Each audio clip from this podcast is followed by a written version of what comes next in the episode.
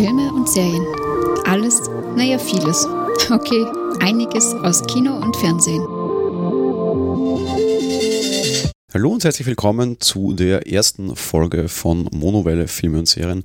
Nein, Quatsch, der ersten Folge im neuen Format quasi. Wir werden heute mehrere Filme besprechen. Warum sage ich wir? Natürlich hat sich, was die Besetzung betrifft, nichts verändert. Auch der liebe Stefan ist dabei.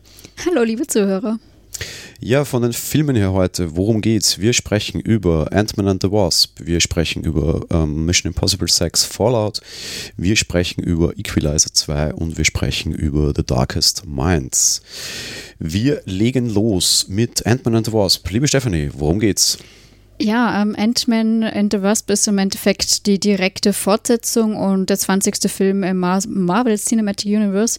Wir haben unseren Ant-Man Scott, der am Ende von Teil 1 es ja geschafft hat, aus diesem subatomaren Raum zurückzukehren und aufgrund dessen versuchen sein quasi Mentor, also der Erfinder dieses, äh, dieses Anzugs, dieses Ant-Man-Anzugs, nämlich der Hank und dessen Tochter Hope, einen Weg zu finden, in diesen Raum einzudringen und auch wieder da rauszukommen.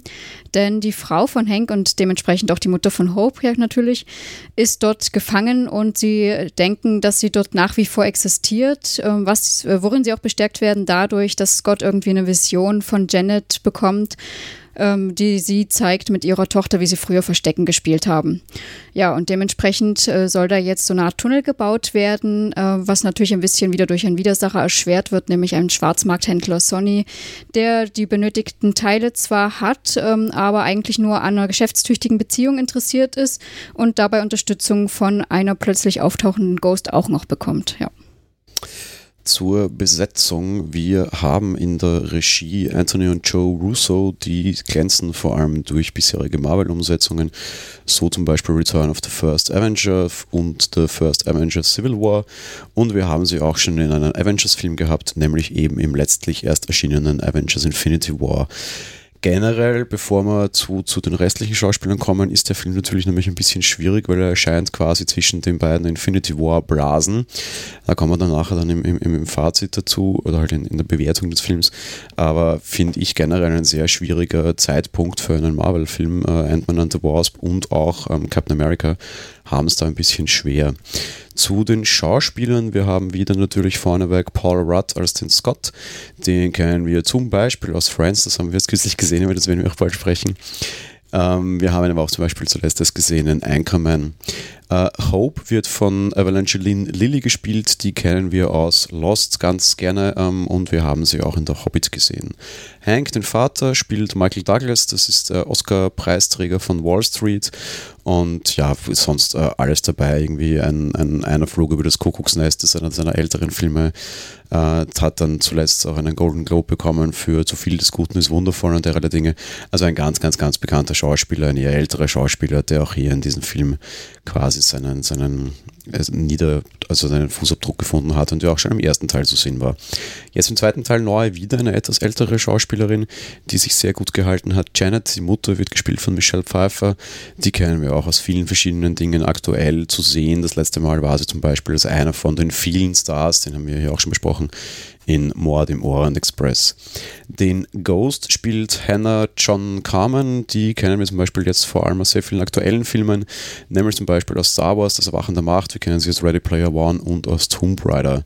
Sonny wird gespielt von Walter Goggin, den kennen wir zum Beispiel jetzt zuletzt aus Maze Runner, kurz davor aber auch zu sehen in The Hateful Eight damit können wir meiner Meinung nach auch schon sofort übergehen und ich mag den, die Bewertung des Films einfach nicht mehr trennen, sondern ich sage so, wir, wir reden jetzt über den Film und bewerten ihn mehr oder minder und irgendwie da jetzt aufzuteilen, finde ich ähm, ja nicht, nicht, nicht ganz sinnvoll. Mit was ich als, als erstes gerne aber anfangen würde, ist tatsächlich mit dem einen Teil, vor dem ich einfach jetzt schon seit drei oder vier Monaten Angst hatte. Was ist mit den Filmen, die zwischen den beiden Infinity Wars hängen? Ich meine, Infinity War 1 endet mit einem riesengroßen Cliffhanger. Ja? Ich würde mal fast sagen, es ist der größte Cliffhanger, den Hollywood je gesehen hat. Das heißt, die Filme Filme dazwischen haben es irre schwer. Wie haben sie es da gelöst und wie hat es dir gefallen? Ja, im Endeffekt finde ich, ist das äh, so äh, im Endeffekt nicht gelöst, sondern es ist einfach tatsächlich unabhängig davon, weil natürlich hängt Ant-Man so ein bisschen da drin, in dem Sinne, dass wir auch sehen, dass der Scott äh, Hausarrest hat, weil er da mit den Avengers zusammen ja in Deutschland war, obwohl die Regierung die Avengers ja eigentlich unter sich gestellt hatte und die das gar nicht durften und so weiter und so fort. Aber von äh, diesem anderen so groß so insgesamt würde ich sagen, ist das eher recht lose und berührt, also meiner, meines Erachtens nach nicht großartig weiter. Mich hat da jetzt nichts dran gestört. Es ist halt wirklich zwischendrin. Es ist natürlich ein bisschen blöd, weil wir eigentlich alle drauf warten, wie der große Avengers weitergeht, aber es ist wie sonst ja auch, wo dann immer mal so Einzelfilme von Darstellern halt wie Black Panther oder so ja auch mal einfach so zwischendrin war. Ja, das, äh, wie haben sie es gelöst? Die klare Antwort ist einfach gar nicht. Ähm, sie, sie, gehen nicht darauf ein. Infinity War wird zwar immer wieder mal so leicht nebenbei so ein bisschen gestrichen, also aber irgendwie so, so, so eine Einordnung hast du nicht. Ähm, ganz klar wird zum Beispiel nicht gesagt, wer tot ist und wer nicht oder solche Geschichten. Das ist einfach, Infinity War fand so in diesen Dingen nicht statt. Die haben so einen eigenen kleinen Kosmos im wahrsten Sinne des Wortes, aber Ant-Man wird ja alles immer sehr klein. Und äh, die, die, die scheren sich nicht großartig darum, darum funktioniert das auch und darum bin ich jetzt auch für, Cap, also für Captain America äh, plötzlich nicht Captain America heißt dann. Marvel. Äh, Captain Marvel, danke. Für den, den nächsten Frauen-Superhelden-Film auch überhaupt nicht skeptisch, weil auch da wird es einfach genauso sein. Ich meine, das ist jetzt vielleicht ein kleiner Spoiler, aber es ist wurscht. In der Post-Credit-Scene von, Cap also von, von Infinity War sehen wir das erste Mal das Logo von, von Captain Marvel endlich. Ähm, und das wird halt einfach die Vorgeschichte wahrscheinlich dazu erzählen, wie es zu dem Infinity War Ende kam. Und damit ist es auch gut und damit haben sie es halt wahrscheinlich beide mal einfach so gelöst, dass sie nicht darauf eingehen. Ja ist genau die Charaktere, die du halt in Infinity War nicht hattest, kannst du jetzt halt in der Zwischenzeit noch relativ gut bedienen, bis der nächste Infinity War rauskommt. Und das ist ja dann auch schon im Frühjahr. Die könnten jetzt meinetwegen auch noch einen der Filme mit äh, Jeremy Renner bringen. Der war ja zum Beispiel auch nicht in Infinity War drinnen, dieser, dieser Bogenschütze, ich weiß jetzt leider gar nicht, wie er heißt, der mhm. an der mhm. Seite von Black Widow dauernd ist. Ähm, ja, also insofern, wir haben es jetzt gelöst, gar nicht. Und das war die schlaueste Entscheidung, glaube ich, weil du, du hättest ihn nur am Bein stellen können und du hättest nur irgendwie spoilern können und äh, das tut nichts Gutes. Dieser Film ist alleinstehend in jeder Hinsicht so ziemlich. Du brauchst auch, finde ich, den Vorgänger nicht unbedingt gesehen haben. Und das ist okay so. Das finde ich eine sehr schlaue Lösung. Und ich finde es generell sehr gut, dass sie es losgelöst haben, weil ja, Infinity War hat auf jeden Fall daran gekrankt, dass du irgendwie 19 Filme vorher sehen musstest, so ziemlich zumindest. Und äh, bei dem brauchst du eigentlich gar keinen, finde ich, vorher sehen, oder? Nein, also beziehungsweise halt den Ant-Man würde ich schon vorher schauen, natürlich, den ersten Teil quasi. Aber ansonsten würde ich sagen, braucht man jetzt nichts unbedingt. Es ist natürlich so, dass man natürlich ein bisschen eine Lücke hat, wieso der jetzt unbedingt Hausarrest hat, wenn man jetzt äh, den, weiß ich nicht, welcher, welcher Captain America das da vorher war, der da irgendwie reinspielt. Ja, aber das ist nicht tragisch. Also ich würde sagen, ersten Teil Ant-Man und den zweiten, die kann man gut alleinstehend so, also zusammenhängend alleinstehend, meine ich, anschauen. Ja, und ich glaube tatsächlich auch, dass du den ersten Ant-Man nicht unbedingt brauchst, um den zweiten zu kopieren. Natürlich ist es netter, aber du brauchst ihn eigentlich nicht. Ich finde es schon besser, wenn man dann erfährt, wie der dazu gekommen ist, aber das ist halt meine persönliche Meinung, dass ich das immer schöner finde, wenn du die Hintergrundstory hast, weil woher hat er diesen Anzug, wieso sind die jetzt aufeinander sauer und so weiter. Ja, ja klar, wie gesagt, es ist die mhm. Orange Story und es ist netter, aber wenn du jetzt irgendwie von jemandem mitgeschleift bist ins Kino, wirst du dich jetzt nicht irgendwie zwei Stunden lang fragen, was da jetzt los ist, glaube ich. Also, das ja. stimmt, das tut man an anderer Stelle eher. ähm, was, was Ant-Man natürlich so ein bisschen ausmacht und äh, ich würde Ant-Man jetzt so, wenn ich ihn irgendwo zuordnen würde, müsste ich ihn so ein bisschen Richtung Guardians schubsen.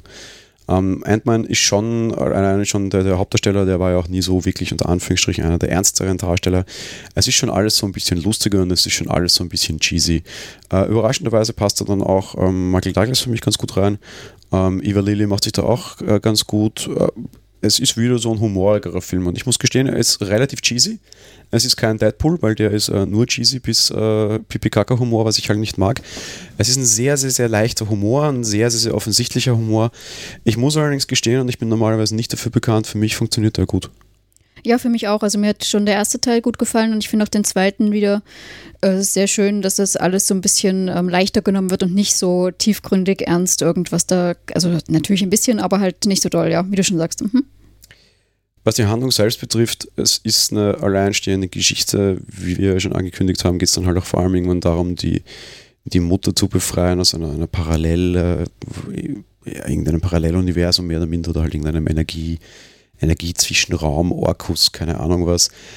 Ähm, es ist schon nochmal ein Zacken übertriebener als, als so andere Marvel-Filme. Ich glaube allerdings, er braucht es halt auch, damit er quasi ja, da irgendwie funktionieren kann und auch dieses Cheesy ansetzen kann. Ich sag mal so, ich fand es jetzt irgendwie teilweise, was heißt teilweise, ich fand es größtenteils einfach weit über das Ziel hinausgeschossen, aber ich fand es jetzt auch nicht schlecht. In Summe funktioniert der irgendwie, wobei da sehr viele Einzelkomponenten dringend stecken, die für mich normalerweise nicht funktionieren würden, was diesen Film für mich sehr faszinierend macht. Ja, ich fand das auch mit dem Raum noch ziemlich verständlich, weil eben, wenn du dich irgendwann zu klein schrumpfst, hast du natürlich Angst, dass du verschwindest quasi.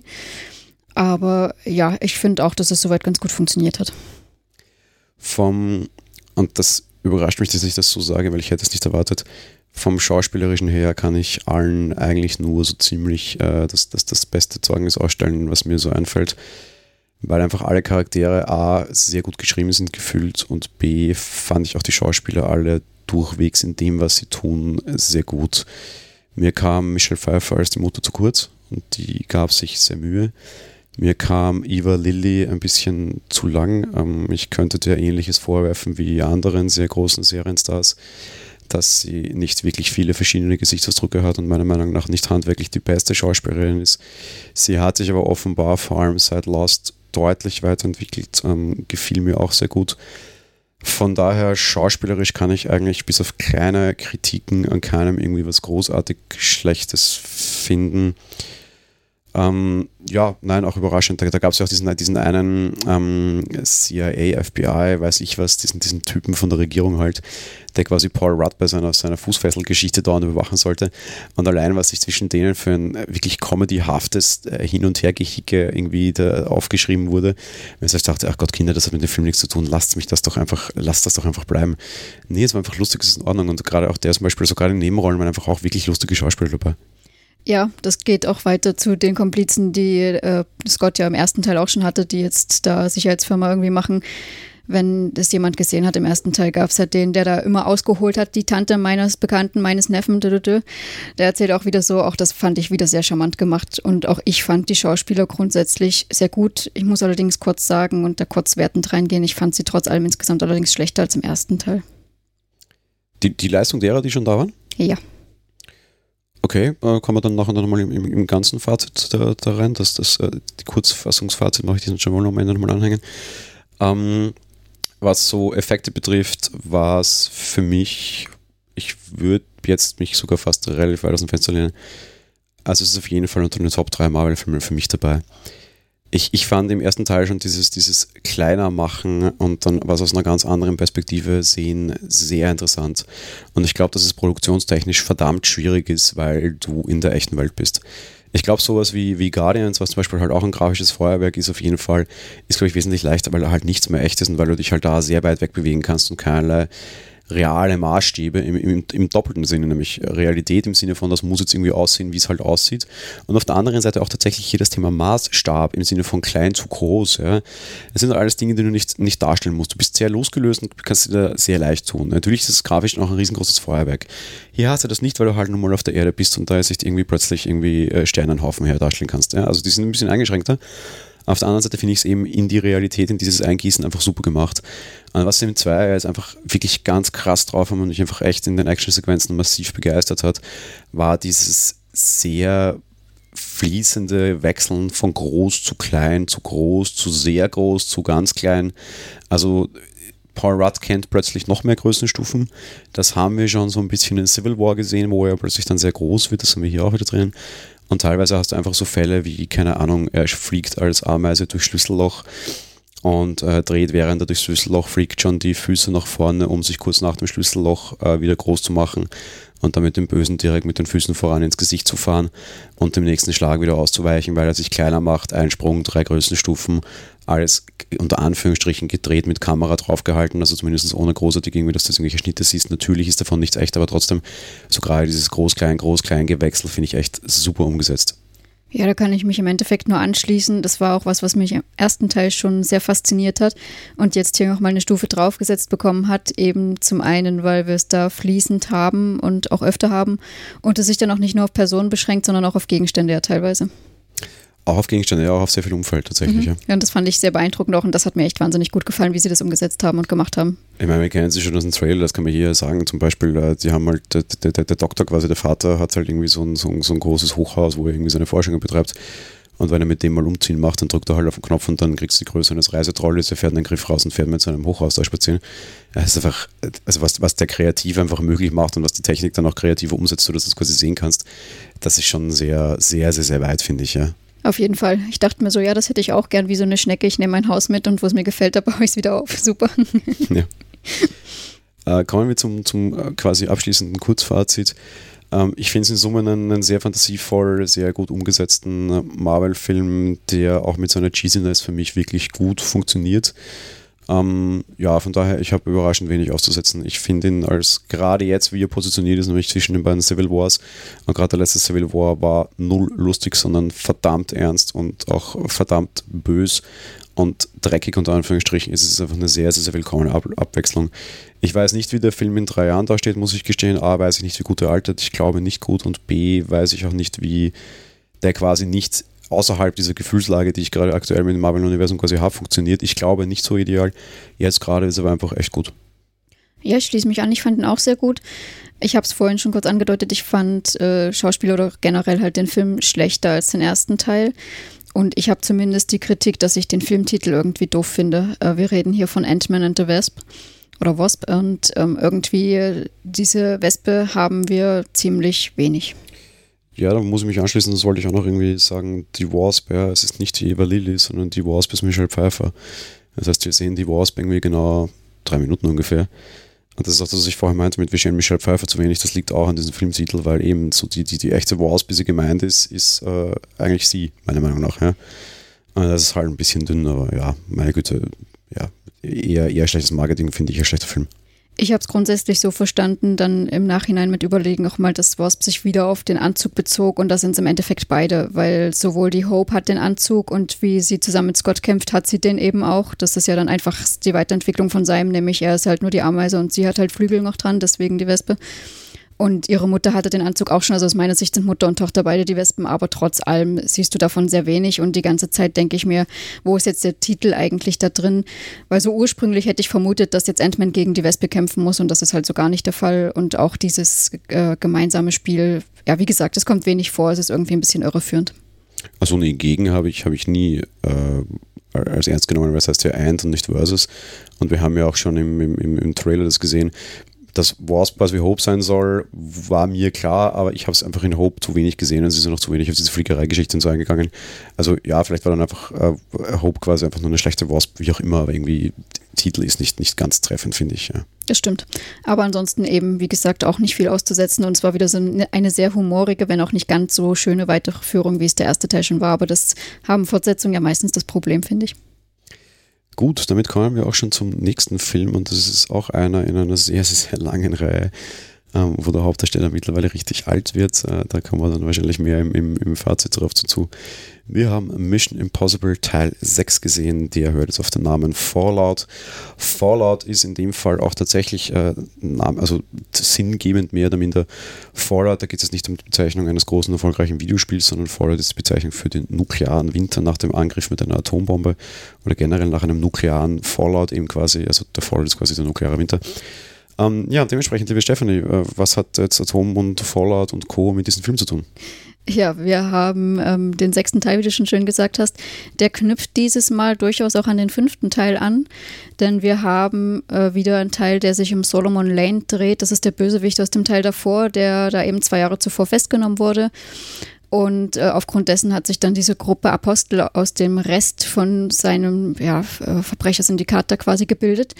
Die übernehmen Auftragsarbeiten und sollen waffenfähiges Plutonium für John Lark besorgen. John Lark ist hier quasi der große, große Bösewicht, der tragbare Atomwaffen bauen möchte. Und da haben wir dann im Endeffekt dieses äh, Fallout quasi.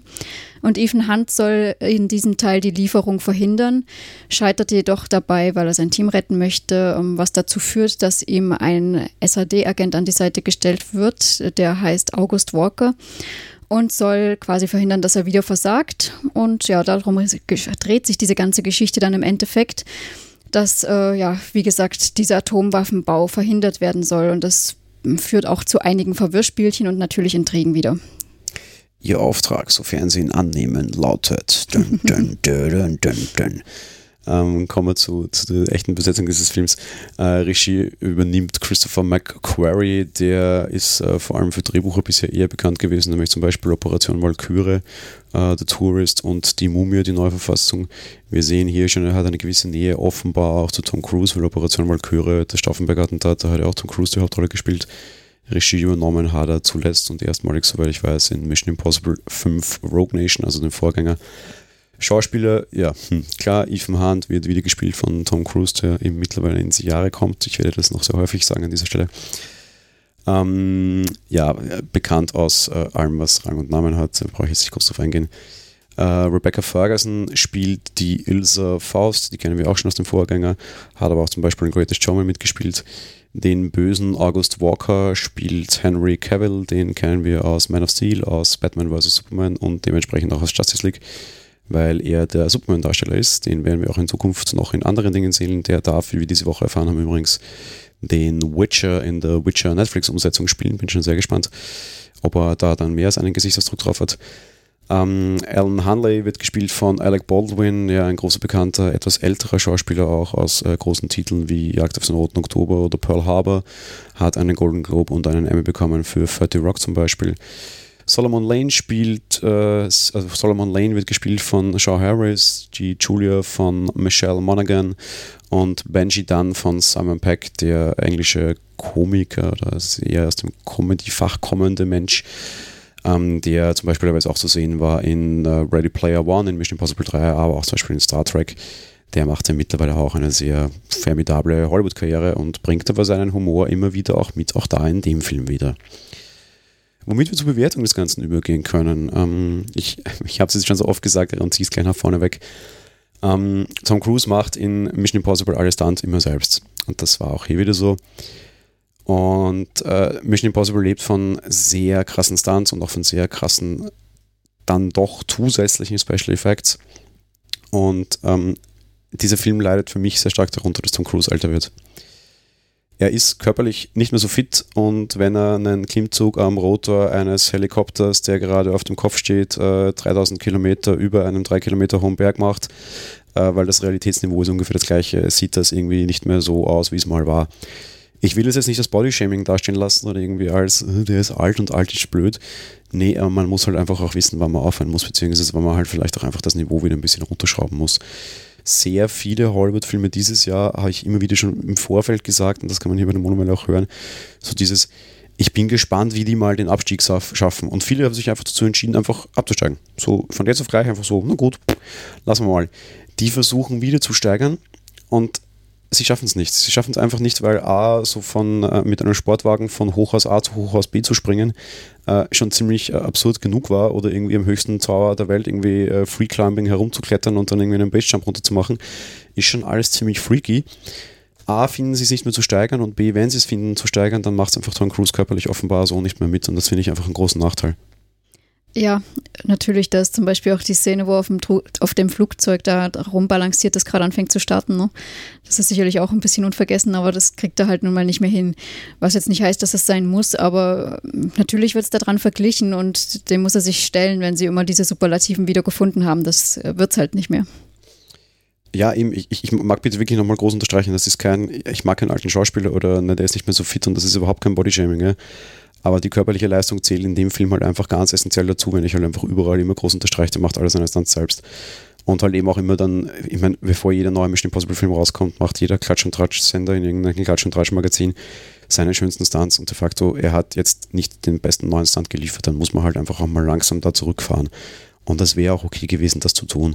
Generell finde ich, dann noch gleich auf die technische Umsetzung zu gehen, äh, Special Effects und auch Kampfszenen und auch einfach so, so diesen Action-Teil von Mission Impossible, sie können da nicht mehr anknüpfen und das ist wirklich super schade und macht aus einem anderen Grund, auf den ich nachher dann zu sprechen kann, mag den Film für mich deutlich schlechter. Ja, ich muss auch sagen, ich mag die Mission Impossible Teile sehr und äh, eben gerade auch mit Tom Cruise. Äh, mir bleiben die sonst auch ziemlich im Kopf, wie in dem Teil vorher, wo es in Marrakesch und weiß ich nicht, wo alles war, ähm, Dubai und sowas. Wien. Aber bei diesem, ja, gut, aber ja, stimmt.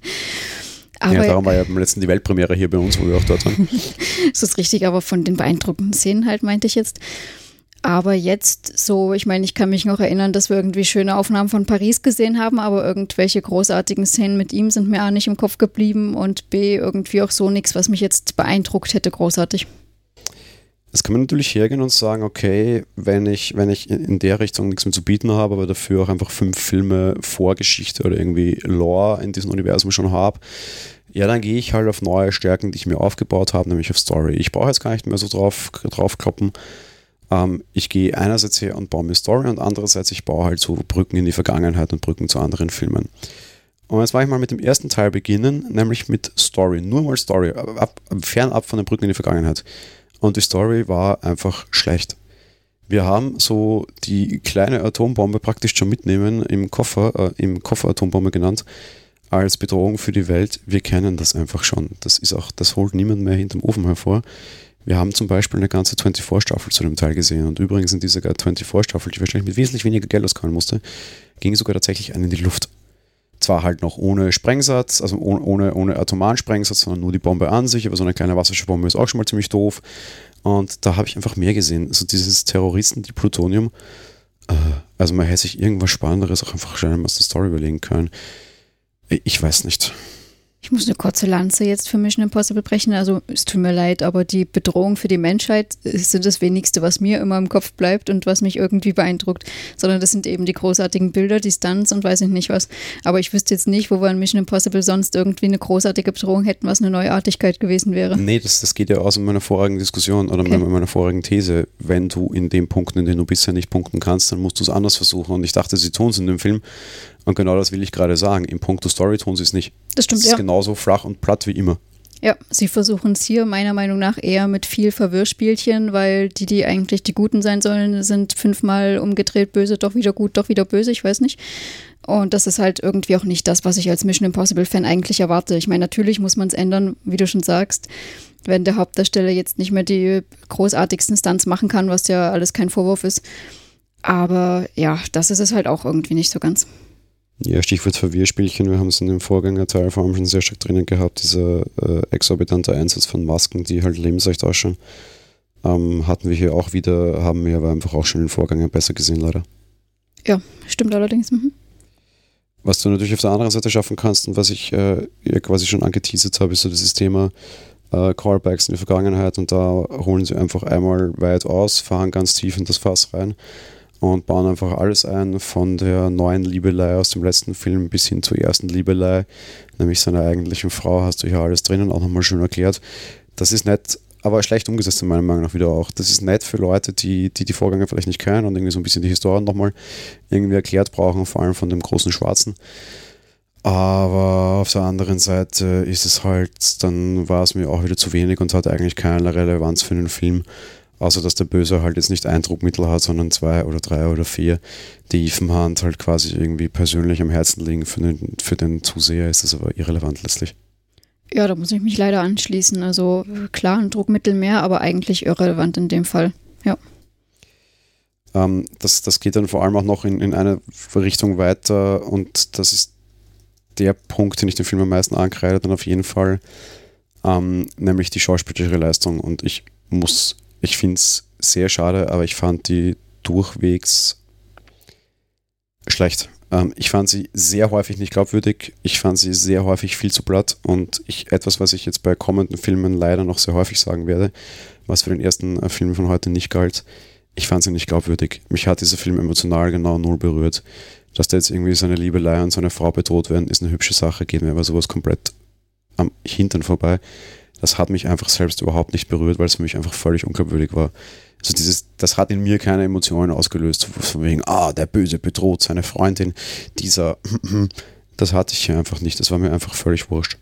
Okay, das war bei mir in dem Fall ein bisschen anders, weil es halt doch ja eigentlich seine große Liebe war, die er ja nur äh, zum Schutz aufgegeben hat im Endeffekt das hat mich schon emotional berührt, aber äh, ja, wie gesagt, äh, für die Bedrohung der Menschheit oder irgendwas so, äh, ja, war es wirklich nicht weiter relevant, was wir schon gesagt haben, ja. Gut, dann kommen wir zum Fazit. Ähm, ich mache es kurz. Es ist für mich klar der schlechteste Teil der Mission Impossible-Reihe und sie werden sich auf jeden Fall etwas Neues überlegen müssen, wie du dieses Ding weiterentwickeln kannst auf dem alten höher, besser, schneller, lauter, mehr Bum, Bum, Bang, Bang, schön laut und crazy Stunts wird es nicht mehr gehen, es sei denn, du rebootest die Reihe irgendwie anders. Die, die, die Grundideen, die sie vor allem meiner Meinung nach im letzten und im vorletzten Teil hineingebracht haben, mit so ein bisschen Humor von zum Beispiel dem Simon Pack, was funktioniert für mich gut. Außer diese ganze eigentlich Verwirrspielchen-Geschichte funktioniert für mich gut. Die, die, die, der, der leichte Versuch, mehr Callbacks hineinzubringen und ein bisschen mehr Background-Story drinnen zu haben und Wertigkeit zu haben, finde ich auch eine schlaue Idee. Äh, es ging hier nicht entsprechend weiter. Ich, es, es, ja, ich, ich hoffe, ich werde den Film einfach abhaken können und sagen können, okay, im, im Sechser haben sie es ein bisschen versucht, im Siebter hat es dann geklappt. Äh, so für mich klar der schlechteste Film der, der, der Serie. Ich schließe mich der letzten Aussage an und bin andererseits allerdings der Meinung, wir sind beim sechsten Teil, muss man das jetzt so ewig fortführen? weil eben es lebte von diesen tollen Stunts. Das haben wir jetzt schon, habe ich jetzt auch schon x-mal gesagt, natürlich. Aber wie willst du das machen? Du könntest jetzt auf eine neue Generation übergeben ja. und so weiter und so fort. Aber wieso denn? Wieso macht man nicht einfach was Neues, als statt schon wieder Teil 100 zu machen? Ist, ist vielleicht auch eine Frage, ob man das unbedingt machen muss. Denn Mission Impossible ist für mich Tom Cruise. Das, es muss aus meiner Sicht kein James Bond werden, wo halt die Schauspieler dann immer abwechseln. Äh, weil die Filmbranche und der Mensch leider letzten Endes so nicht funktioniert. Weil wir halt auf eine Leinwand geschmissen bekommen, irgendwie einen verzwickt schauen Tom Cruise und irgendwie halt dann im Hintergrund dum, dum, dum, dum, dum, dum kommt. Und äh, so funktioniert es und die Leute rein ins Kino und sie sind es auch hier wieder, weil er ist sehr erfolgreich. Das wird sich halt nicht auf ewig so fortsetzen lassen, aber Fortsetzungen verkaufen sich nochmal besser als äh, Boots einer neuen Serie die dann auch erst ab dem zweiten, dritten und da müssen Filmstudios ein wahnsinniges Geld investieren, um das Marketing zu betreiben und hier einfach wesentlich weniger, weil das Marketing schon da war. Darum werden halt immer alte Kühe gemolken und alte Pferde geritten, bis sie tot umfallen. Ich, ich sehe hier das Risiko, dass das passiert. Ein willkommener Schritt ist teilweise ein Reboot und es gibt, finde ich, auch Filmreihen, wo das für mich funktioniert hat. Zum Beispiel die Born-Reihe. Die war nach den drei Teilen mit Matt Damon nachher auch gerebootet mit Jeremy Renner, war für mich okay. Gab es jetzt auch den fünften dann neulich, der war auch nicht so schlecht. Sie werden es weiterreiten, ja, aber wenn sie dieses Pferd nicht totreiten wollen, werden sie sich was Neues überlegen müssen. Ich bin schon beide. Ich hätte auch lieber was anderes und einfach sagen, okay, man soll am schönsten, also aufhören, wenn es am schönsten war. Das war wahrscheinlich mit Teil 4, vielleicht noch Teil 5, äh, Teil 6 nicht. Aber sie werden es weitermachen. Ich, ich verspreche dir jetzt auf die Hand, wetten wir eine Kiste Bier, wir werden den Siemer auch sehen und ich hoffe, sie lassen sich dafür was Neues einfallen. Ja, das hoffe ich auf jeden Fall auch, denn so ist es leider nicht mehr so ganz das Mission Impossible, auf das ich mich gefreut habe. Den Fünfer fand ich auch noch sehr gut eben und jetzt den Sechser leider nicht mehr und dementsprechend, also wenn es dann wieder heißt, Tom Cruise Hauptdarsteller, wird es ein bisschen schwierig werden, aber ich lasse mich überraschen und hoffe genauso, dass sie was Besseres draus machen. Gut, dann gehen wir zum nächsten Film und auch diese ist eine Fortsetzung, aber es ist der zweite Teil. Wir sprechen über The Equalizer. Das ist kein Film über einen Musikproduzenten, der sehr viel an Toneinstellungen vornimmt, sondern äh, ja, Equalizer im Sinne von Gleichsetzung. Ja, man macht Dinge jetzt wieder gleich und fair. Ähm, ein, ein, sehr schön färbender Name für einen sehr brutalen äh, Film wieder mal. Äh, ja, insofern, liebe Stephanie, worum geht's? Wir haben unseren Protagonisten Robert McCall, den wir schon aus dem ersten Teil kennen. Äh, der war 2014 mit so einer ähnlichen Geschichte beziehungsweise war er da ähm, dabei, einer, Prost einer Zwangsprostituierten zu helfen, aus den Fängen ihres äh, Zuhälters quasi zu entfliehen. Jetzt ist er quasi dabei, dass er seine Rolle mehr oder minder angenommen hat, äh, anderen Leuten zu helfen und entscheidet sich nach einer Verschwörung, bei der seine Freundin Susan Plummer umgebracht wurde, diese zu rächen. Dabei haben wir das ähnlich wie im ersten Teil, dass er sehr strategisch und taktisch vorgeht. Und äh, ja, wie gesagt, das, was da mal Freund und Feind scheint, ist auch hier, äh, wie leider in so vielen solchen Filmen, dann auch nicht immer so ganz auf dem ersten Blick scheinbar. Ja, in puncto Besetzung starte ich wieder mit der Regie und die führt jemand, der mit Equalizern schon wesentlich mehr in seinem Leben zu tun hat, nämlich vor allem was jetzt Musikproduktion betrifft. Anthony oder Antoine äh, Fugua, äh, vor allem bisher bekannt als Musikvideoproduzent, zumindest bis Anfang der 2000er, hat äh, von irgendwie Queen Latifah über Stevie Wonder bis hin zu Usher so ziemlich alles produziert, was man sich vorstellen kann. Wahnsinnige Karriere eigentlich. Der dann aber auch äh, tatsächlich äh, in, in die Filmregie gefunden hat und das auch sehr, ich sag mal, eindrucksvoll Abgesehen davon, dass er den ersten Teil dieses, dieser Filmreihe jetzt gemacht hat, war er zum Beispiel auch verantwortlich für die Tränen der Sonne, King Arthur oder die glorreichen Sieben. Alles keine so schlechten Dinge. Was, was Besetzung betrifft, äh, sind wir eigentlich sehr stark unterwegs. Robert McCall wird gespielt von Denzel Washington, der Oscar-Preisträger für Training Day, äh, unter anderem auch zu sehen zum Beispiel gewesen in The Book of Eli, ein ein, ein äh, futuristischer Film, oder Pelham 123, ein, ein, ein klassischer Thriller, was auch wahrscheinlich das Genre für diesen Film wieder wäre. Wir haben äh, Pedro Pascal, der den Dave York spielt, den sahen wir in Kingsman, den sahen wir aber auch in Game of Thrones. Brian Plummer wird gespielt von Bill Pullman, den kennen wir aus The Sinner und Independence Day 2. Susan Plummer, seine, also die Filmfrau, wird gespielt von Melissa Leo, die war in The Big Short, aber auch zuletzt zum Beispiel in Oblivion. Miles Whittaker, ein eher neues Gesicht, aber ein äh, Shootingstar mehr oder minder, wurde gespielt, also die, die Rolle wurde gespielt von Ashton Sanders. Der war zum Beispiel groß erfolgreich mit Moonlight.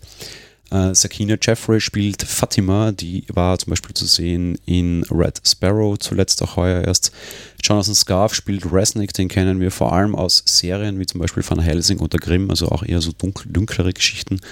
Und äh, Sam Rubinstein wurde gespielt von Orson Bean.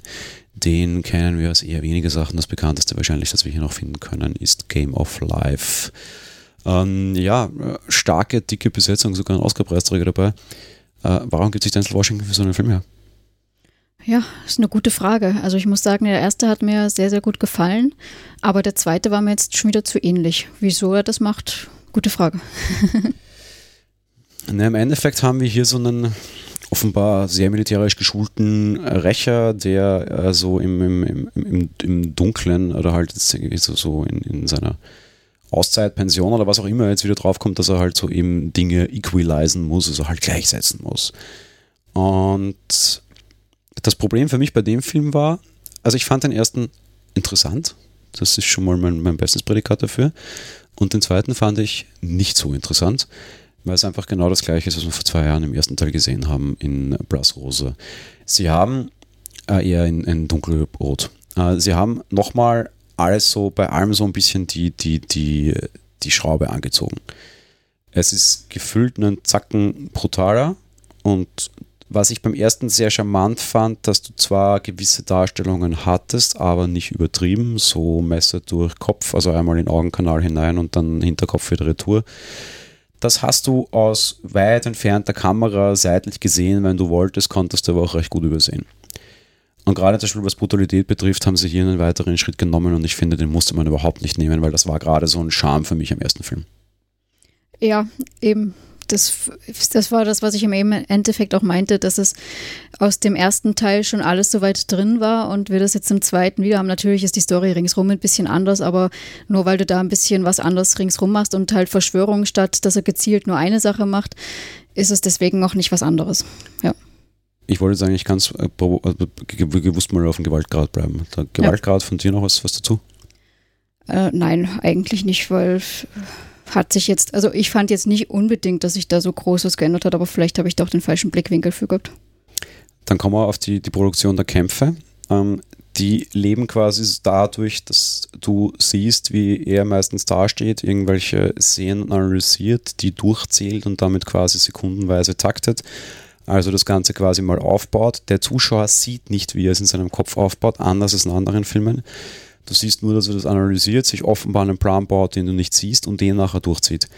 Und das ist relativ gut gemacht technisch, aber auch da hätte ich mir zum Beispiel einen Schritt weiter nach vorne gewünscht. Zum Beispiel siehst du alles immer ziemlich stark mit so einer zumindest fixen Kamera. Die Perspektive wechselt zwar, aber die Kamera ist fix. Und ich hätte mir da zum Beispiel aber meinetwegen bis hin zu so irgendwelchen From Dusk Till Dawn Aufnahmen, wo du mit der Kugel mitfliegst, während sie in den Bauch durchtrennt ja, und dann durch den Bauch wieder retour schauen kannst, so, so ein bisschen mehr Craziness, hätte ich mir dann schon gewünscht und du könntest das heute technisch machen, aber sie machen es einfach gar nicht. Also technisch sind diese, diese Analyse-Serien, aus, aus denen der Eins einfach meiner Meinung nach lebt, weil das das Einzige ist, was, was der Equalizer alleinstehend macht, das blieb einfach dabei. Und das finde ich halt dünn. Also da hätte ich mir mehr Fortschritt erwartet.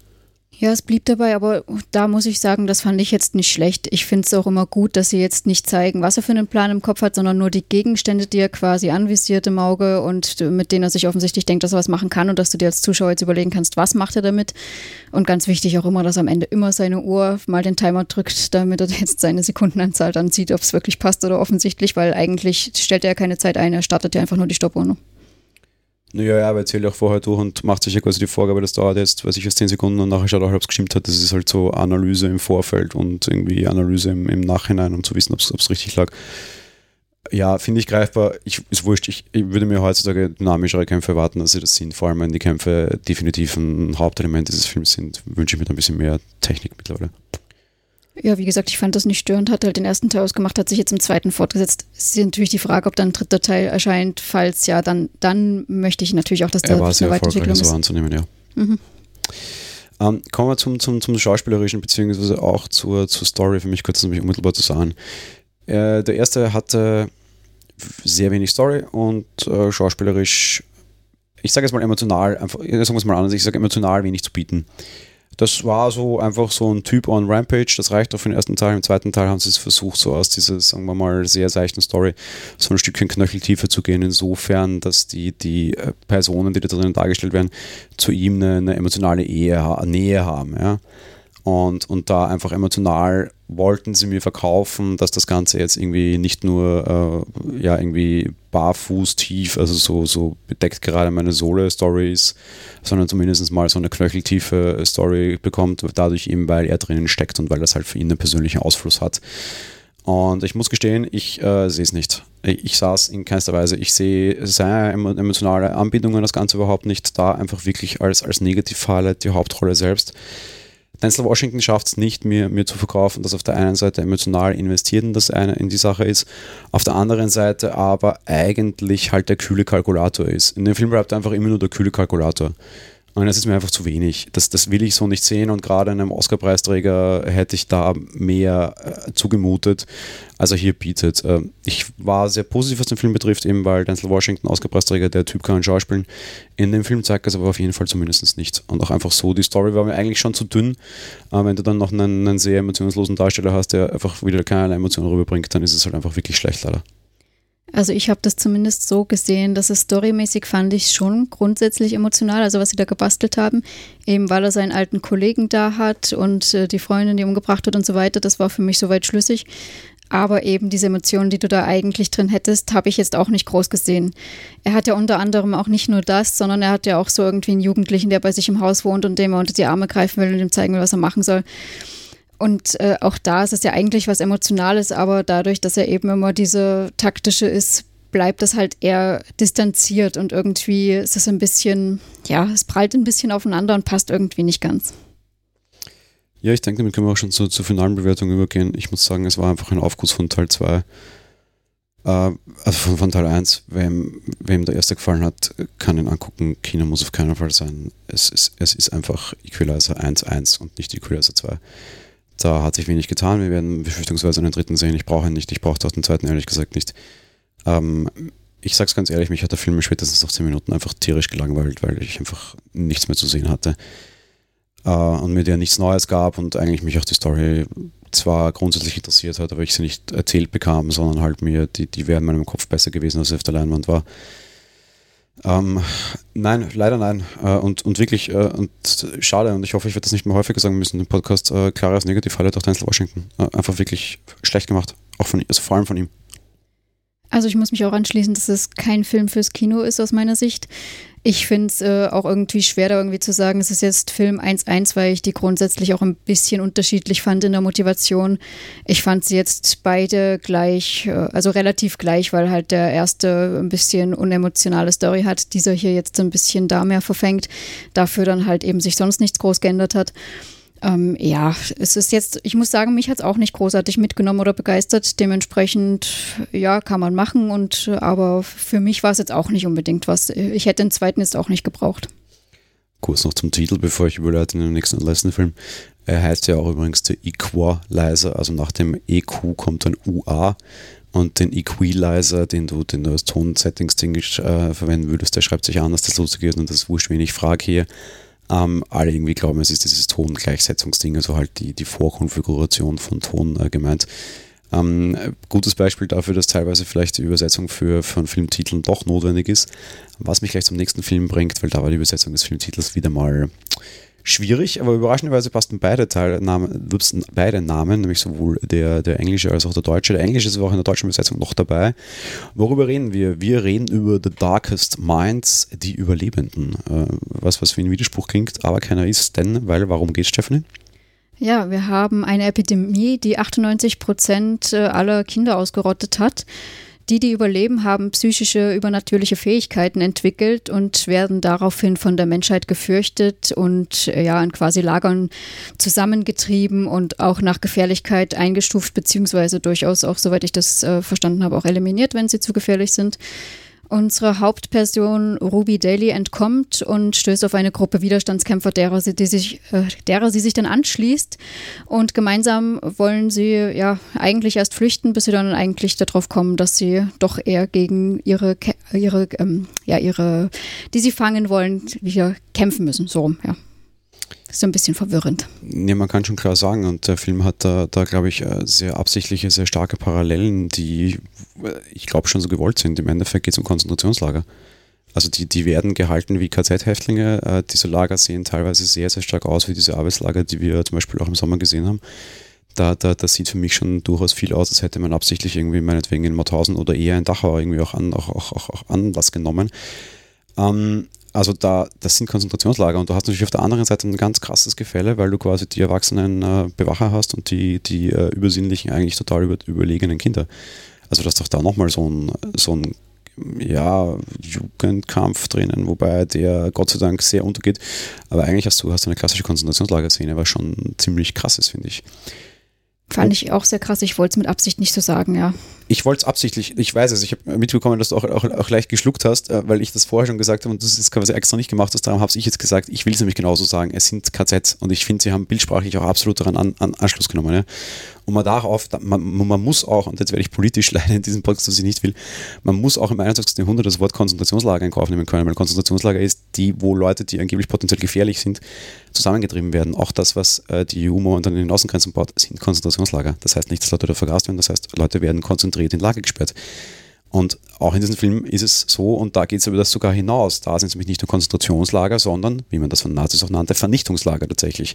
Weil sie müssen dort schuften über alle Maßen hinaus und wenn sie ihnen nicht passen, werden sie erschossen. Ne? Ja, das stimmt allerdings, ja. Also eben, da, da legt der Film viel vor. Ja. Bevor wir jetzt aber auf das hingehen, gehen wir mal kurz auf, auf die, die Besetzung überhaupt noch in der Regie äh, jemand, der sich normalerweise eher mit lustigen Sachen beschäftigt, nämlich Jennifer Yu Nielsen. Die ist für Kung Fu Panda 2 und Kung Fu Panda 3 bekannt gewesen. Sie hat aber auch eine dunkle Vergangenheit. Sie hat nämlich auch schon mehr oder minder Realding gemacht. Das ist eigentlich schon sehr lange her. Da hat sie vier Folgen von Spawn gemacht. Spawn, ein sehr schwieriger und sehr, sehr, sehr dunkler von den Toten zurückgekehrter Comic-Held aus den ich sage es jetzt sicher falsch, Infinity Comics, glaube ich, also nicht aus Marvel und DC. Mein Lieblingscomic halt und äh, traurig, dass ich dementsprechend nicht weiß, wo er herkommt. Ähm, jo, was die Schauspieler betrifft, wir haben äh, Gwendolyn Christie, die spielt Lady, Lady Jane. Äh, äh, Gwendolyn Christie, eine Rolle von Gwendolyn Christie, Lady zu nennen, ist eine Beleidigung in sich, weil Gwendolyn Christie ist halt vor allem immer dafür bekannt, dass sie das Mannweib-TM ist. Äh, das ist auch immer nie böse gemeint, glaube ich, weil das ist die gute Dame, die zuletzt in Star Wars Captain Phasma gespielt hat und in Game of Thrones eben äh, auch diese, diese ähm, weibliche Ritterin da spielt, die einzige. Und auch in Tribute von Panem hat sie mitgespielt. Das wird nämlich insofern interessant, weil auch Amanda Stenberg in äh, die Ruby in diesem Film spielt, auch in Tribute von Panem mitgespielt hat. Das kleine schwarze Kind war sie damals noch. Mittlerweile ist das kleine schwarze Kind sehr Teenager-esque geworden, was für das Film auch so sein muss. Hat neben Tribute von Panem zuletzt auch in Du neben mir mitgespielt. Uh, Mandy Moore spielt Kate, die kennen wir aus Saved und uh, 37 Meters Down, beides eher unbekanntere Filme. Mark O'Brien spielt Rob Meadows, der hat in letzter Zeit vor allem eher einen guten Lauf. Der spielte zum Beispiel in Anon mit, aber auch im sehr guten Arrival. Wir haben uh, Liam Stewart, also die Rolle von Liam Stewart wird gespielt von Harris Dickinson, ein Jugenddarsteller, der noch weitgehend nichts Großartiges aufs, aufs Scoreboard gebracht hat quasi. Dr. Viceroy wird gespielt von Wallace Long Langham, ein eher bekannterer älterer Darsteller. Der war in War Dogs und Battle of Sexes zum Beispiel zu sehen. President Grey wird gespielt von Bradley Whitford, zuletzt zu sehen in Die Verlegerin und I Saw the Light. Wir haben Glancy Gray, die Rolle gespielt von Patrick Gibson. Das ist ein lustiger Charakter, weil der ist kein Schauspieler, der ist im echten Leben eigentlich Journalist äh, da draußen bekannt, sage ich jetzt mal. Und wir haben die Rolle von Molly Daly, die von Golden Brooks gespielt wird. Ähm, ja, war zum Beispiel zu sehen in The Perfect Gift und Almost Amazing. Ähm, kommen wir zur, machen wir nämlich gleich weiter, bei dem er sich vorher so ein bisschen absichtlich runterdrücken wollte, noch, äh, weil, weil es sehr stark um diese Einordnung geht. Also, was du diesen Film sofort ansiehst, er kommt von Tribute von Panem, finde ich. Also da, du hast einfach Darsteller da drinnen und für mich ist es ein Tribute von Panem Reboot. So generell dieses, die Jugendlichen revoltieren jetzt und kämpfen so ein bisschen zurück. Das hat begonnen mit Twilight. Das sind auch jugendliche Charaktere. Äh, und ging dann halt super groß auf in die Tribute von Panem, beziehungsweise hast du es in Maze Runner, du hast es in den Search und das in diesen Bestimmungsfilmen da drinnen gehabt. Das ist alles so ziemlich die gleiche Soße, Twilight nicht, aber so äh, Maze Runner und äh, Tribute von Panem und Twilight, ähm, Insurgent war, war alles, ist alles so die gleiche Soße und ich finde, das ist einfach der vierte Teil in dieser aktuell sehr erfolgreichen Soße. Und ich meine, auch in Tribute von Panem ging es im Endeffekt so um, um, um sehr ähm, schon um das Thema irgendwie Konzentrationslager, um das Thema irgendwie Ausgrenzung, um das Thema Rassismus, um das Thema Klassengesellschaft. Durchaus so Dinge, die wir aus der Vergangenheit kennen und äh, durchaus auch aus dem Dritten Reich kennen, die halt sehr nach vorne projiziert werden, gefühlt halt irgendwie in, in, in eine dystopische Zukunft. Hier ist es auch so, da ist es nicht daran, weil die Menschen böse sind, sondern weil halt ein Virus böse war, aber ich finde, diesen Anstrich spürst du den Film sehr stark an. Ja, da gebe ich dir auf jeden Fall recht. Das stimmt schon. Ähm, Im Endeffekt dieses Zusammensperren und ich meine, es ist natürlich jetzt hier in dem Fall jetzt äh, nicht unbedingt dieses, sie müssen sich gegenseitig äh, irgendwie umbringen, aber eben das von späteren Panem da, wo sie sich ja dann aufbegehren und alles. Da in die Richtung kommt es natürlich sehr gut, ja. Und was ich super blöd finde und was vielleicht bisher begeistert klang, ist für mich der größte Kritikpunkt an diesem Film, ist, dass er genau das tut, aber ohne Aussage zu bleiben und ohne Konsequenz zu bleiben. Weil all die anderen Filme verurteilen die Bösen, auch moralisch komplett. Das tut dieser Film einfach gar nicht, finde ich. Die, dass diese Jugendlichen weggesperrt werden, weil die nämlich Kräfte haben, aber weil die ihre Kräfte auch nicht kontrollieren können zum Henker. Ist normal, leider, irgendwie. Es, es, irgendwie ist es schwierig. Ich meine, teilweise sperren die ja zum Beispiel auch Mörder weg. Ich meine, das tun wir auch, ja. Ähm, du kannst natürlich jetzt sagen, naja, sie können ja nichts dafür, weil sie können ihre Kräfte nicht kontrollieren und die sind ja psychisch nicht zurechnungsfähig. Das mag auch bei aktuell bei unseren, also bei Mördern in der realen Welt so sein, aber dann sperren wir sie halt trotzdem in eine, in eine Einrichtung für geistig abnorme Rechtsverbrecher oder halt in eine Psychiatrie oder so, ja. Und viel was anderes machen die hier auch nicht. Er macht diesen KZ-Status auf, ohne dass er die KZ-Peiniger quasi, beziehungsweise halt die KZ-Wärter irgendwie verurteilt. Und das würde ich mir bei sowas aber einfach zwangsweise erwarten. Wir leben in einer Zeit, in der rechte Gesinnungen auf dieser Welt immer stärker und stärker werden und in denen so ein Thema viel wichtiger ist, richtig zu transportieren, als es vielleicht noch vor zehn Jahren war. Leider. Traurig, aber es ist so. Und dieser Film nimmt hier keine Wertung vor. Du kannst mit beiden Seiten so total gut leben. Und in einer heutigen Zeit, in dem heutigen Leben hier jetzt, finde ich das einfach zu wenig und das kreide ich dem Film einfach in erster Linie schon mal total an. Also ich finde nicht, dass man dem Film mit beiden Seiten gut leben kann, weil zum einen eben ja auch gleich mal jemand, der da äh, angekarrt wird und aus dem Bus steigt und mal was redet, wenn er gerade nicht reden soll, wird sofort erschossen. Da kann ich einfach keine Sympathie für finden, finde ich. Und dann siehst du auch im Lager selber, wenn die arbeiten und es ihnen äh, offensichtlich angeblich, so sagt das Mädchen zumindest, verboten ist, ihre Werte da anzuschauen.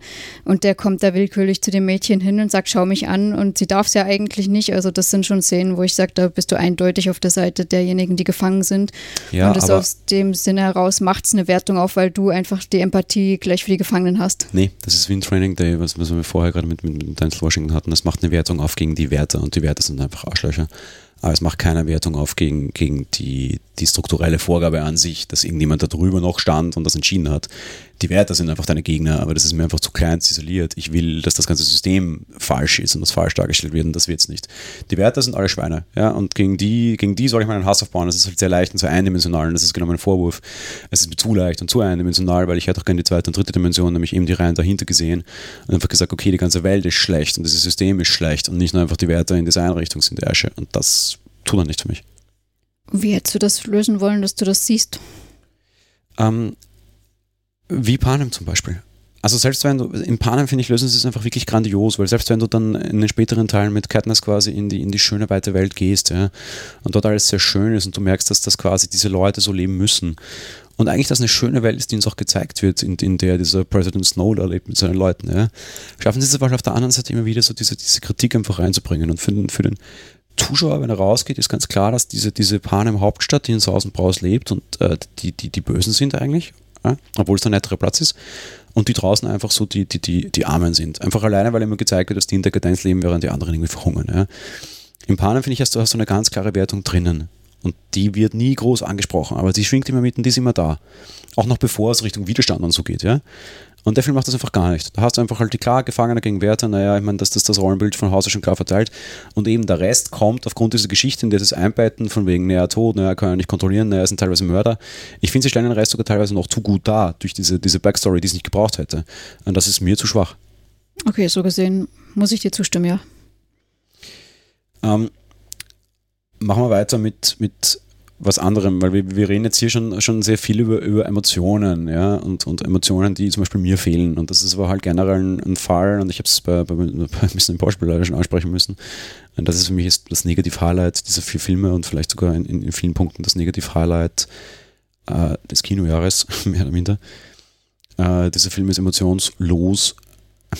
Dieser Film hat Emotionen, aber sie erreichen mich als Zuschauer einfach überhaupt nicht. A ist mir diese ganze Geschichte komplett Wurst und B sind die Schauspieler größtenteils relativ schlecht. Wenn ich diesen Bösen da sehe, der übrigens auch so ein Typ mit Kräften dann doch war, geht mir einfach der Stift, weil es ist einfach nur komplett nur irgendwie Stereotypen-Mist. Alles ist nur Stereotypen-Mist. Ähm, Gerade Amanda Steinberg, die in, in, in Panem wirklich dieses, dieses herzzerreißende schwarze Baby, also kleiner Kind gespielt hat, mit so viel Emotionen. Wenn die geweint hat, hat die Welt geweint. Äh, wenn sie jetzt sich hinstellt und äh, böse ist, dann lacht die Welt, weil es halt ein klassischer Teenager ist, der gerade trotzt und auf den, den Boden stampft und halt irgendwie sehr pubertär rüberkommt, obwohl es eigentlich um wesentlich mehr geht, aber dieses Gefühl transportiert sie für mich nicht. Ich fand das auch dann schauspielerisch nämlich bezogen einen, einen wirklich schlechten Film und ich fand ihn eben nämlich vor allem, was das Emotionale, was rüberkommt, betrifft, super schlecht. Mich hatte einfach nichts, auch nur eine Sekunde berührt, mir war einfach alles komplett egal.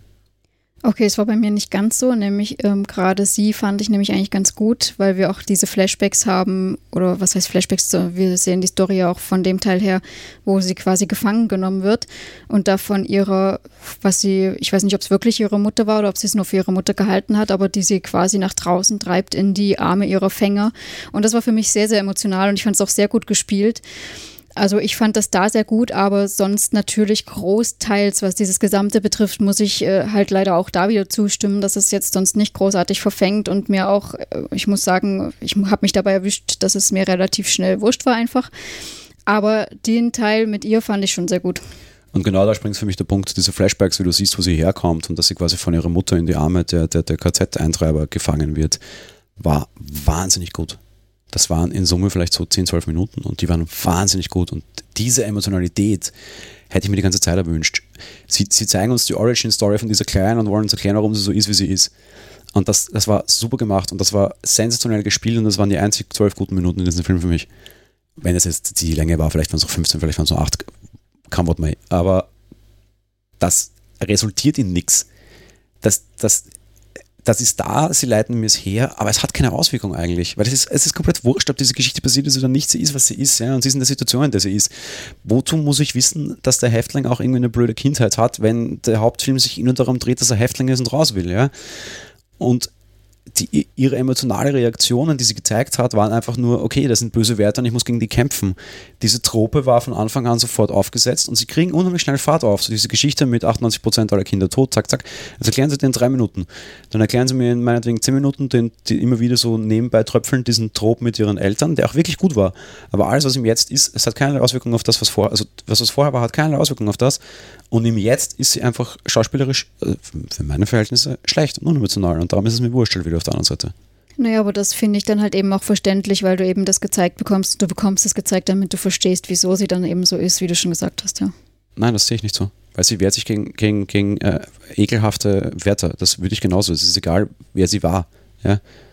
Es würde mir nur erklären, wenn, wenn sie zum Beispiel ihre ganze Kindheit schon geschlagen worden wäre und jeder Widerstand immer wieder runtergedrückt wäre, würde mir das erklären, warum sie zum Beispiel jetzt im Gefängnis sitzen könnte und sich nicht wehrt. Aber was macht sie? Das einzig sowieso menschlich Normale, was jeder in dieser Situation tun würde, sich wehren. Ja, es ist okay, ich brauche diese Geschichte vorher nicht. Sie macht das, was jeder tun würde. Sie müssten mir es nur erklären, wenn sie sich nicht normal verhalten würde, aber sie verhält sich normal. Sie wehrt sich gegen ihre Besetzer. Ja? Das ist Gott denkbar normal. Ich brauche diese Origin-Story nicht, ja? eigentlich daran verstehe ich das alles nicht. Das ist alles komisch zusammengewürfelt. Ja, ja, dass sie sich sonst auch wehren würde, ist natürlich auch verständlich. Stimmt aus dem Sinne schon. Ich fand es trotzdem gut. Kleines Highlight, und da will ich auch nicht gar nicht lange dazu sagen, leider, ähm, A, weil ich an dem Film nicht allzu viel Gutes lassen mag, um vielleicht auch schon mal mein Fazit anzuziehen, aber B, weil es halt auch einfach echt nur ein kleines Highlight tatsächlich war. Optisch war er gut. Optisch war er richtig gut. Ja, fand ich optisch auch sehr gut. Und mir hat das jetzt grundsätzlich auch, äh, also vom Gedanken der Story her fand ich es jetzt auch nicht schlecht. Das äh, komme ich dann im Fazit drauf. ähm, was ich als großen Kritikpunkt noch dazu ziehen mag, und das hat mir den Film komplett verhagelt, ist äh, das Thema Realismus. Und das Thema vor allem Logik bzw. geistige Konsequenz-TM. Dieser Film wäre in drei Minuten vorbei gewesen. Weil warum? Diese, diese Kinder werden von erwachsenen Wärtern gezüchtigt und gepeinigt Wie wir aus dieser Vorgeschichte wissen, die Erwachsenen haben diese, diese speziellen übernatürlichen Fähigkeiten nicht. Das heißt, im Endeffekt kommen äh, 20 Wärter mit einem Zahnstocher zu einem Atombombenwettschmeißen. Und circa so ist diese Kraftverteilung. Und es dauert diesen Kindern eine gute Dreiviertelstunde, um drauf zu kommen, huh, wir könnten uns einfach wehren. Okay, das äh, mag gleich dauern, wenn äh, die anderen Maschinengewehre haben und du nur äh, irgendwie eine, eine, eine Plastikgabel. Äh, das dauert aber vielleicht nicht so lange, wenn du irgendwie drauf kommst von wegen, naja, ähm, ich habe die eigentlich in der Hand, wenn ich will, und zwar alle, weil ich mache einfach mal den Mund auf und irgendwie verbrenne ich dann tausend meiner Wächter oder so. Ja? Und warum sie auf das nicht einfach früher kommen, verstehe ich einfach nicht. Damit will mich der Film hinauszögern und emotional irgendwo hineinziehen, was er nicht schafft. Auf der anderen Seite waren so viele kämpferische Geschichten, so derartig bescheuert. Natürlich, ja, so das, das ist nämlich jetzt der X-Men-Teil, weil dieser Film erinnert mich auch sehr stark an X-Men. Ähm, was passiert, wenn ich jemanden habe, der Gegenstände aus Metall bewegen kann? Nennen wir ihn Magneto. Ich setze Magneto in ein Gefängnis überall aus Plaste, weil Plaste kann man magnetisch nicht kontrollieren. Dann kann es vielleicht passieren, dass nach Monaten mal jemand unaufmerksam wird und eine junge Dame eine Haarnadel mitnimmt, was relativ blöd ist, weil die kann ich natürlich durch Menschen durchbohren, im Zweifelsfall durch dein Herz und habe eine wirklich wahnsinnig geile Waffe. Aber das passiert halt so nach Monaten der Wartezeit. Okay, ja, Menschen machen Fehler. Es, es ist gekauft. X-Men, Hakel. In Darkest Minds mache ich was? Äh, ich stelle einfach rund um den jede Menge Waffen aus, Kuh, also aus, aus Metall.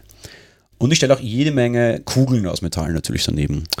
Und ach Gott, wäre es nicht schon schön genug? Wie wäre es doch? Nehmen wir doch so richtig große, fliegende Geschosse, Kanonenkugel. Ach Gott, nein, ist zu plakativ. Nehmen wir einfach einen Helikopter. Einen, ach Gott, Quatsch, komm. Es sind vier, fünf, ist doch kein Problem, oder? Hoch. Ähm, es ist bescheuert. Also die, auch die Werte sind einfach so, so, so richtig doof. Ja. Was ich in dem Film da, da nicht so ganz mitbekommen hatte, war, ob sie wussten, dass diese Fähigkeit existiert, weil eben sonst war es einfach nur total dumm. Aber ich habe nicht ganz mitbekommen, ob die jetzt überhaupt wussten, was genau die so können, so grundsätzlich. Na, das ist natürlich auch schwierig. Ja, ich treibe natürlich auf jeden Fall Leute mit speziellen Fähigkeiten in ein Lager zusammen und schreibe drauf, dieses Lager ist für unter Anführungsstrichen spezielle TM, Klammer, Fähigkeiten, ohne dass ich austeste, zu wissen, was die für welche haben. Vor allem wäre es vielleicht, ich meine, ich bin ja die böse Nazi-Regierungsorganisation, ich könnte diese Fähigkeiten ja vielleicht auch für meinen Vorteil einsetzen, ja. Aber nee, das war einfach nur wegsperren. Ich will gar nicht wissen, was die haben, ist doch egal. Hm. Naja, so schien es zumindest, weil am Anfang haben nee. sie ja immer nur Gehirnüberprüfungen gemacht und geschaut, wie stark sind die kontaminiert, ne? Nee, sorry, und genau da muss ich widersprechen, weil ich hätte es mich auch noch so gekauft, aber ich kaufe so nicht mehr, sobald der Anführer der Bösen dann plötzlich doch so ein Typ mit Fähigkeiten war. Ja. Also offenbar haben sie dann Leute sehr wohl auf ihre Seite gestellt und die, die, die positive Seite oder halt die Kraft erkannt und denen sogar zu, zu, auf ihre Seite geholt, weil sie diese Fähigkeiten sehr wohl doch nutzen wollten. Ja. Und sie müssen ja wissen, was geht. Und das Geilste ist ja, dass der stärkste Inhuman, um es jetzt so zu nennen, was auch wieder eine Referenz auf was anderes wäre, und der stärkste böse Inhuman, also es kämpfen am Ende im Endeffekt halt zwei Menschen mit Fähigkeiten gegeneinander, nämlich die Anführerin des Widerstands und der Anführer der Bösen. Und die haben verdammt genau die gleiche Fähigkeit. Und trotz allem ist da alles in der Nähe, was richtig, richtig, richtig schief gehen kann. Also ich meine, sorry, aber so dumm kann ich nicht sein. Es ist wirklich, das ist wie wenn Magneto das Metallgefängnis bauen würde und sich nachher wundert, dass Magneto 2 das Metallgefängnis um die Ohren haut. Ey, Alter, na, wirklich. Aber so dumm kannst du nicht sein. Das ist himmelschreiend blöd. Ich kam mir so verarscht vor als Zuschauer. Ich war beleidigt. Ich war wirklich beleidigt, dass sie meine Intelligenz in Frage stellen. Ja, es ist zumindest sehr, sehr schwer wegzuargumentieren, da stimme ich zu. Und dass sie eben so lange gebraucht haben, um überhaupt mal drauf zu kommen, dass wir uns wehren können, das ist auch sehr schwierig. Damit komme ich zum Fazit. Hat es noch ein paar Mal gebraucht? Ja, ich würde es äh, schon gerne noch sehen. Ich würde äh, ich würd, äh, noch gerne irgendwas in diese Richtung sehen. Ich mag diese Art an Filmen, ich mag diese Art an Dystopie. Ich mag meinetwegen auch diese Art an, an Gesellschaftszerwürfnissen, wie sie sind. Braucht es noch so einen Teenager-Film, wo Kinder an die Macht? Äh, für mich nicht, aber ich würde es akzeptieren. Braucht es noch einen X-Men-Film? Ja, aber vielleicht von X-Men-Machern und nicht von jemandem, der bisher Kung Fu-Banda gemacht hat. Weil alles in allem ist das vor allem meine Hauptkritik. Ich glaube, in diesen Filmen haben sich Leute getraut, die dem nicht in der Lage sind. Ähm, das betrifft die Regie. Ähm, einzig und allein das Special Effects Team in diesem Film meiner Meinung nach eine vernünftige Arbeit geleistet. Die Drehbuchautoren können sofort gefeuert und sollen in Zukunft als Automechaniker arbeiten, bitte. Äh, nein, Entschuldigung, als, als Bauern, ja, weil äh, vielleicht hätten sie dann sehr große Kartoffeln. Ich weiß, ich bin jetzt absolut ekelhaft und ihr habt jetzt hier schon über 200 Folgen gehört und wisst, dass ich es normalerweise nicht bin. Aber dieser Film hat mich beleidigt in meiner Intelligenz und ich sah mich tatsächlich angegriffen durch diesen Film. Dementsprechend beleidige ich sie hiermit äh, noch sehr zurückhaltend retour. Die schauspielerische Leistung war relativ schlecht. Ähm, angesichts dessen, dass ich davon ausgehe, dass einfach die Drehbuchautoren absolute Frachtpfeifen waren, lasse ich es noch gelten. Ähm, ja, hey, im Endeffekt waren nur die Special Effects gut. Äh, irgendwie auf YouTube am besten gucken, ob es da irgendwie ein Zusammenschnittvideo gibt, das vielleicht irgendwie noch halb legal ist oder so, wo man die, die fünf Minuten wirklich gute Effekte sieht. Das ist das Einzige, wovon dieser Film lebt. Sie schaffen es nicht, äh, die, die Kleine aus Panem äh, in, in Szene zu setzen. Gwendolyn Christie sowieso nicht. Ähm, als Erwachsene in einem Kinderfilm macht er allerdings auch nicht wirklich viel, äh, viel her, ist klar. Äh, ja, ich, ich fühle mich verarscht in diesem Film in jeder Hinsicht und ich äh, wirklich äh, schlechteste Note, die ich ihm geben kann. Auf einer Skala von 0 bis 5 gebe ich ihm eine minus 0,5. Ja, ich fasse es kurz. Im Endeffekt hat mich der Film angesprochen, als ich gelesen habe, worum es ging. Ich fand die Story Nicht grundsätzlich so. interessant und wollte ihn deswegen halt auch schauen. Und äh, ja, wie schon gesagt, ich habe mich immer wieder dabei erwischt, dass es mir eigentlich wurscht war und ich auch mal unaufmerksam geworden bin, weil es halt eben so viel Logikfehler drin auch gab. Und ja, dementsprechend äh, keine Empfehlung auch von mir. Also nicht nur, dass es so ein, so ein Larifari ist, sondern nein, das brauchte ich echt nicht anschauen.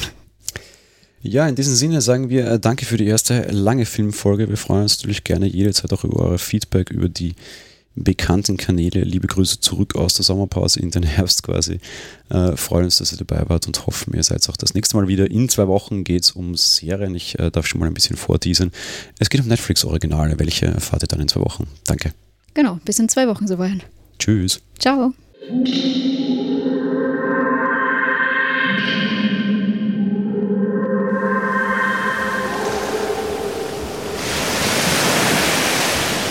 Monowelle ist ein kostenloser und privater Podcast von Jan Gruber.